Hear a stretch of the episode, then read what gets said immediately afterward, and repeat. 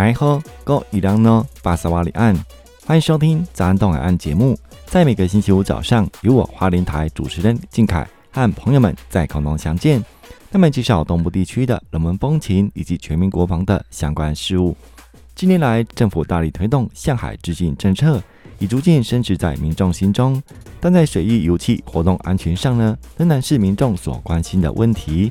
为了提升东部区域内民众对于救援及油气的安全信心，借由岸际可能发生的意外状况，海巡署东部分署第一二岸巡队日前举办一百一十二年上半年岸际救生救难演练，并联合辖内友军单位，以实况操演，有效提升搜救的处置效能，及展现海巡单位对海岸及海域遇险事故救援的训练成果。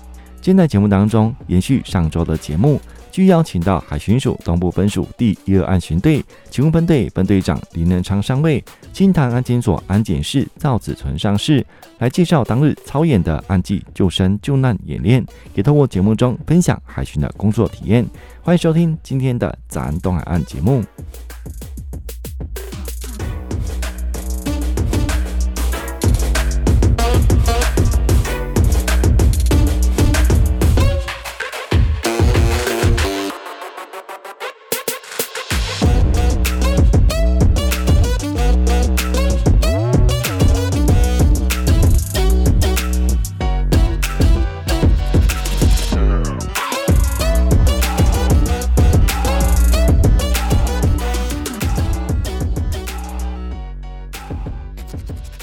早安东海岸，我是靖凯，今天很高兴在节目当中邀请到了海巡署东部分署第一二岸巡队勤务分队上尉分队长林仁昌、七星潭安检所安检室上士赵子纯来分享有关上半年岸际救生救难的演练。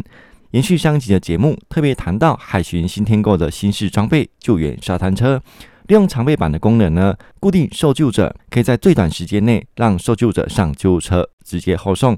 而正在节目当中呢，再请两位同仁来继续介绍一二暗巡队的能量。而在上一集节目呢，也有分享有关机动巡逻战，这是我第一次听到的哈。那在上一集也有谈到安检所，那机动巡逻战又是怎么样的功能呢？嗯，我是任昌。那其实机动巡逻站跟安检所比较不一样的地方是在于说。安检所基本上是针对船舶进出港在做检查，嗯，那机动巡逻站的话，它就是针对我们整个花莲的辖区，因为我们花莲的辖区北从和平，南到石梯。对，这整个花莲县的辖区都是我们幺二岸巡队要负责的范围。嗯、对，那因为辖区就是非常的狭长，嗯，所以这时候我们就是仰赖我们的两个机动巡逻站，他们全天候二十四小时都有派遣，就是巡逻的人员在马路上不断来回的巡逻。那如果说他们在巡逻的过程中有发现什么特殊的状况，他们就可以及时的去做应处。对，这是他们巡逻站主要负责就是巡逻的工作。是哪里有状况就是往哪里去。是好。刚才分享遥控式动力救生圈嘛，哈，是不是每个安检所都有配备这些装备呢？因为目前针对遥控式动力救生圈，只有分只有分配在两个单位，就是七星潭安检所以及石梯渔港安检所。哦、呵呵对，因为这两个单位是。平日游客人潮聚集比较多的地方，对，没错。所以当然相对发生可能救生救难的风险也会比较高一点。嗯，所以说我们在这两个单位就有配置的就是遥控式动力救生圈。嗯，当然在之后就可能会添购更多的装备，当然希望每一个安检所都能够有更多的一个救生的能量。目前就是以游客最多的地方嘛，哈，像是七星潭安检所或者是石梯渔港安检所。那在未来的装备购置哈，也是希望每个安检所都能添购类似的呃遥控式动力救生圈嘛，哈。刚分队长的分享就是我们要安全队吼是非常狭长，对不对？对对。那呃，像我们的安全所到底有多少个呢？就是我们目前安检所的部分，我我简单介绍一下，我们从北到南有几个安检所好了。嗯、像是最北边的话，就是有和平工业港的安检所。哦，嗯、对。那再来是崇德，就是独木舟就是非常盛行的地方，那边有个崇德安检所。嗯。那接下来就是我们的第二机动巡逻站是在我们的。在我们的三站西的附近，嗯，对，那接下来就是我们的七星潭安检所，那花莲渔港安检所，然后花莲商港安检所，然后接着是盐寮渔港安检所，嗯嗯，那以及基奇，然后新社，然后最南边就是我们的石梯渔港，对，基本上就是有港区的地方，或是说有泊地、有船筏进出的地方，就都会有我们的安检所设置在那个地方。像现在国防转型招募部分也有你训官兵进来嘛，对不对？是。那这部分的话，像你训官兵的话，呃，通常这些女性同仁会在哪个安检所呃，就是服务呢？其实，在我们目前安检所的部分，几乎是每一个单位都有女性同仁在服务，嗯，除非是说她可能这个驻地，他可能因为。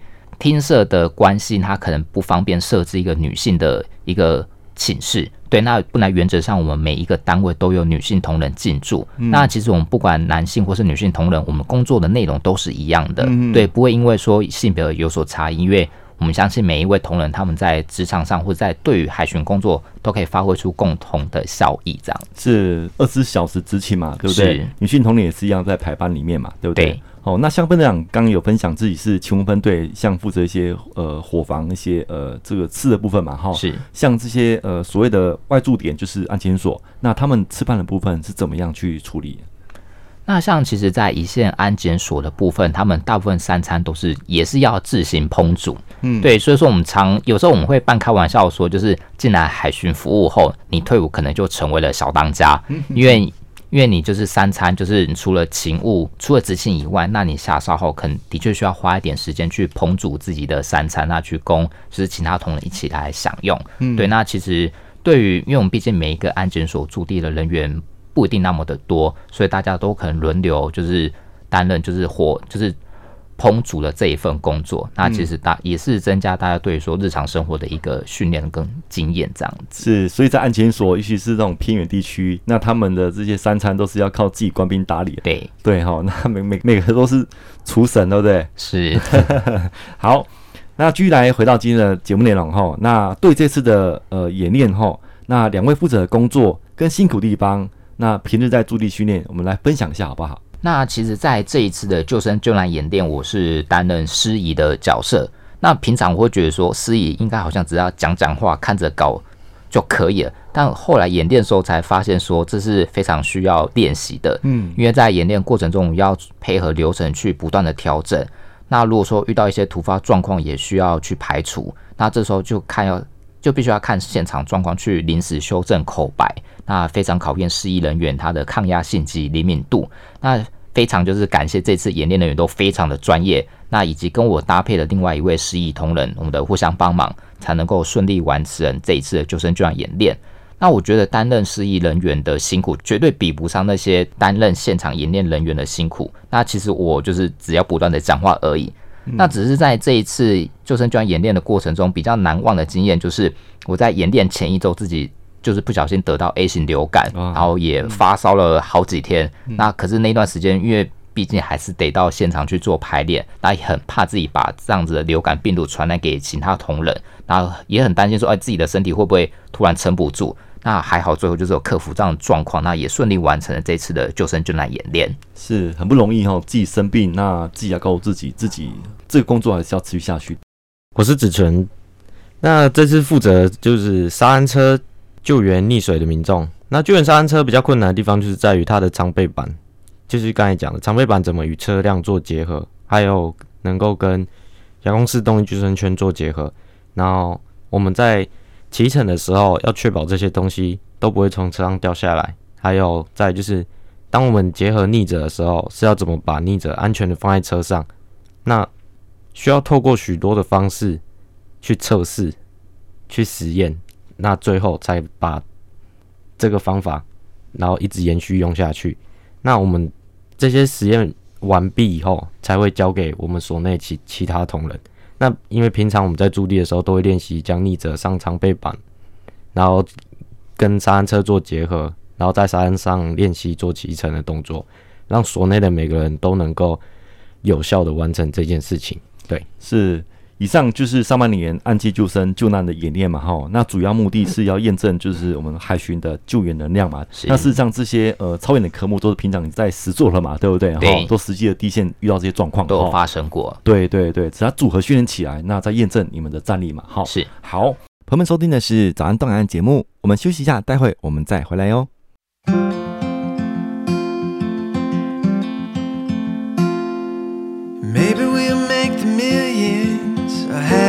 Myself some children. Oh, what our love could do. Maybe we'll live in Vegas or a house with picket fencing. Oh, what our love could do. If I got you, babe, you got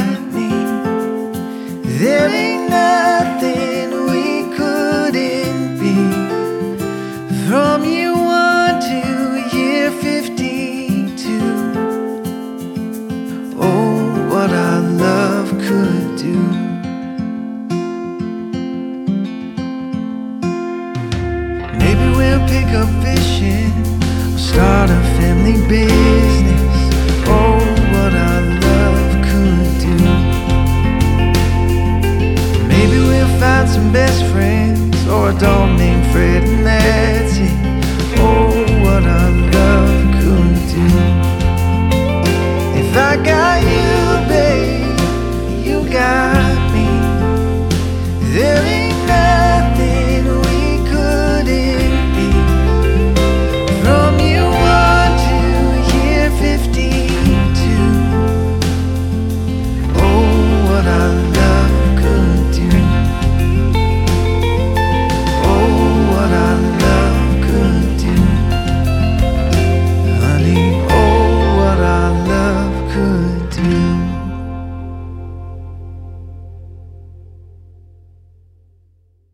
收听的是《早安档案》节目，我是靖凯。今天高兴呢，在节目当中邀请到了海巡署东部分署第一二安巡队勤务分队三位分队长林仁昌、金台安检所安检室上士赵志纯，来分享有关一百一十二年上半年岸际救生救难的演练。那继续再请教两位哈，那在有关水域的安全哈，那是不是有些宣导呢？我们请两位来宾再来分享一下。其实针对水域油气活动啊，其实不管从事什么样的水域油气活动，多少都会有一些风险。那像什么海洋委员会，我们目前在网络上呢有推出一个海域油气平台一站式网站，那以及我们的国家海洋研究院也有推出一个 Go Ocean 海油通一个海洋油气风险的资讯平台。那可以在这两个网站中去查询当前的像是天气、海况、水域油气的活动热点。或是说游戏活动的申请，或是查询相关的法令等等，那听众可以多加利用。但重点还是要提醒说，就是各位听众在从事各项水域活动前，要评估自己的身体状况，并且选择一个适当的水域去进行活动，并尽量结伴同行。那如果说真的遇到突发状况，记得不要贸然下水救援，那也不用紧张，可以赶紧拨打我们本署的免付费报案专线一一八。那我们会有海巡同仁尽快到现场提供相关的协助。是，我是子纯。因为夏日来临，天气比较炎热，许多人都会选择到泳池、河边、海滩等的地方做消暑。但是游泳也是一种有风险的运动，如果不注意安全，就会有溺水的风险。溺水是一个非常严重的问题，每年都有许多人因为溺水而失去生命。因此，我们需要做好防溺宣导的工作，提高。大家的安全意识，保障大家的安全。我们应该选择正规的游泳场所，不要在未经安全检查的地方游泳，尤其是野外河流、湖泊等自然水域。由于水流、水温、水质等因素都不确定，容易造成意外事故发生。其次，我们应该了解自己的游泳能力，不要超出自己的能力范围，在现有救生员的泳池中练习游泳。并注意安全规定、禁忌等等。此外，我们还应该注意自身的安全，如穿着合适的游泳衣物，不在游泳时攀爬、跳跃等动作。最后，如果发现身边有人溺水，应该第一时间进行救援，可以呼救、投掷浮具等等。但是在进行救援时，也要注意自身的安全，避免二次意外。安全是最重要的。清水要先知水，我们应该要时刻保持警觉，注意自身的安全，遵守相关的规定。希望大家在夏天游泳的活动中，能够度过一个愉快、安全的时光。是，每次在夏季期间，哈，那七星潭总是游客非常多，哈，那总是意外的发生，哈，那很多遗憾发生。那像呃这个部分的话，有些朋友来花莲来，哈，哇，这个浪真的很漂亮，想要去踏浪一下，哈。像这部分是可以的吗？还是觉得尽量不要？像清潭，如果说你是一般的踏浪，那你的水基本上我们不要超过你的脚踝，这样子是基本上是可以的。嗯哼，对对对对，因为你如果说要在清潭做下水、做玩水、游泳的动作，那基本上是不行的，因为它是县政府公告的那个危险区域。危险区域，对，所以从利物溪口以南到奇莱鼻图书部以北这一段都是不能做水域活动的。嗯，对，像特别在这个呃台风期间哈，哇，已经海上台风警报了哈。那我们像海巡的同仁都会拉封锁线嘛，对，这时候国外的游客他要带着这个滑板要冲浪，还是我们一些呃民众想要去观浪的哈？那这部分的话，海巡的工作是怎么样呢？那这部分的话，我们只要政府的禁禁限制公告发布以后，那我们就会针对河道、河口以及海岸做管制的动作。嗯、那如果说我们会拉设封锁线嘛，那如果说有人坚持要下去的话，我们就一开始会先做劝导的动作。嗯哼，呃，所以民众当经过海巡人员的劝导，那你们可以开一些劝导单啊。法则就是让上面去处理，对不对？对，就是由当地县市政府去做裁处这样子。嗯嗯，是。好，那继续来请教两位哈。那两位在服务过程中，我想有一些实务经验跟难忘经验哈。那我们再请两位来分享好不好？我是仁昌。那其实我记得第一年在海巡署服务的时候，就有遇到一件渔船翻覆的案件。那其实当时船上的渔民也都紧急的跳海逃生，那唯独其中有一名外籍的渔工失误没有逃出船舱。那发生案件当天的时候，就是一直都没有找到他。那其实我们也是持续在沿线的海岸岸际，然后就是不断的来回寻找，那寻找就是一丝的希望。那其实就是到了案发后的第三天，那就是由空勤总队的同仁他们在空中盘旋寻找时候，有发现海上有一个疑似的漂浮身影。那经过吊挂人员打捞之后，那确定是一名死亡的男性。那就是经由渔民的指认后，就是确认就是这个漂浮的男子就是当日没有逃出的外籍渔工。那这也是我第一次遇到的一个救生救难案件，那我才会惊觉说，哎、其实真的生命是非常的脆弱。那海上的状况瞬息万变，有时候你一个不注意，就可能遭大浪吞噬。所以这时候就提醒我们说，要除了注意安全以外，那如果说真的发生状况后，那我们到底要如何利用现有的装备以及能力去做最快的抢救？这都是我们海巡同仁都要面对的一个课题。另外一方面，就是所以说在海巡署服务的时间越来越长，那我会注意到说，同仁们都会不断去提升自己的学能，是一件很棒的事情。像今天就是跟我一起受访的子纯，那其实当年他在高三的时候，就是我辅导，就是。他当年是高三学生，就是由我辅导报名的，嗯、然后直到现在发现他已经从就是志愿役士兵、二兵、一兵一一直升到像是一个很资深的上士，那感觉就是有人说父母看着自己小孩子就是成熟长大的那种感动，就是一个很难忘的经验。是是，我是子纯。那我们最近的时候就是比较难忘的话，就是去年十二月五号晚间，我们那一天接获民众报案，在花莲溪口北岸有两名。民众落海，那这两名民众会落海，也是因为捕鳗苗的关系。那第一名民众救起时，马上立即送医。那大家随后陆续找第二名民众。五号晚上的时候，我们还是一样找不到，大家就知道黄金七十二小时已经启动了。隔日，大家一样早早抵达现场，实施搜索。六号一整日，大家针对现场搜索，一样没有寻获到第二名民众。那在七号的时候，下午一点多的时候，接获民众报案，在盐寮的某个海鲜餐厅上看到海上有大体。那当大家接到通知的时候，就是立刻前往现场，因为现场几乎都是峭壁，我们搜救人员基本上都下不去，因为加上大体因为浪的关系，也一直在往南带，然后大家一直在找那个下水点。后续在一间民宿那边找到下水点，只是我们搜救人员需要先爬过消波块，加上当天的海天后海象非常不好，浪是大浪，大家爬过去的时候，每个人都被大浪袭击，加上又是爬消波块，如果是掉下去的话是非常非常危险的。好在大家都顺利抵达，并开始实施救援。在救援的时候，大家一样都被浪袭，然后将并顺利的将逆者的。大体上长背板以及功德袋，然后后续因为无法爬过消波块，那这部分的话是由消防的学长协助用绳索将大体拉离峭壁，那来完成本次的任务。是像每次的呃任务哈，那像刚子纯也有分享一些就是自己实际的呃这个救生的部分嘛哈，对，跟救难嘛哈。那呃像刚刚有谈到这个大体啊，那像你自己这么资深，那像新进的官兵进来，那像对这部分的话，他们会不会有一些退却的感觉呢？或者呃会有什么想法会跟你这些学长呃讨论？一开始大家会怕都是很正常的，嗯，对，因为毕竟很多人都没。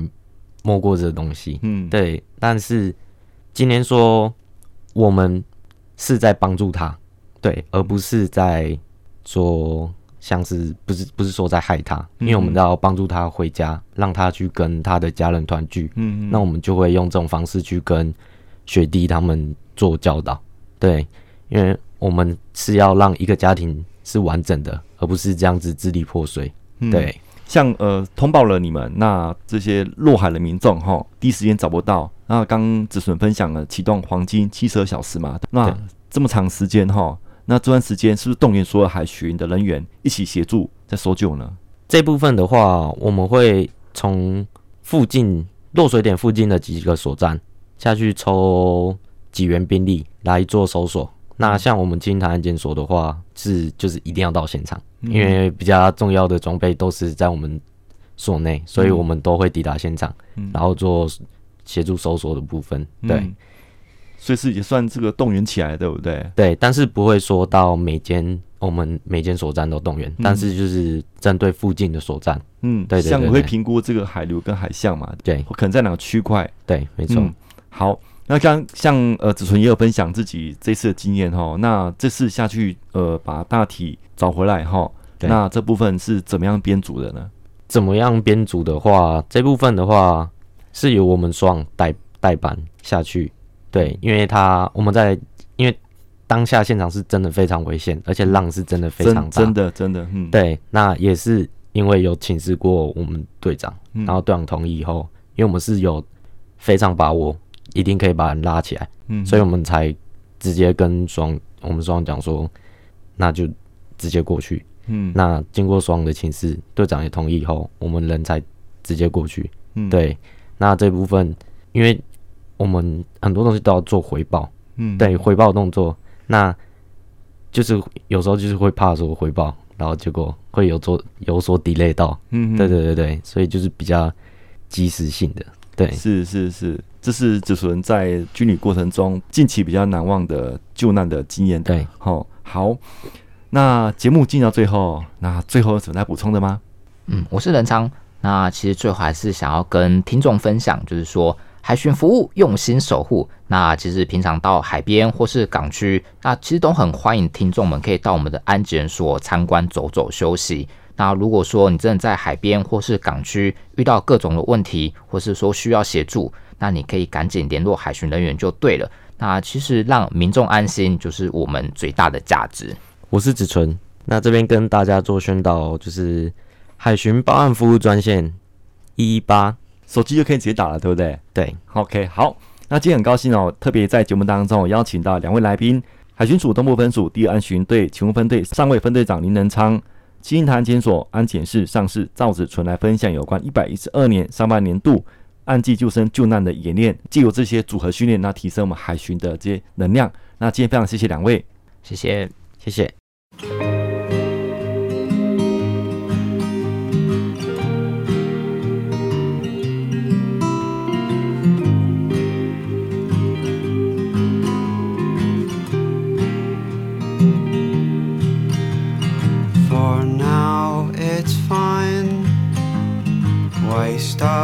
Of our time out where the stars forget to shine.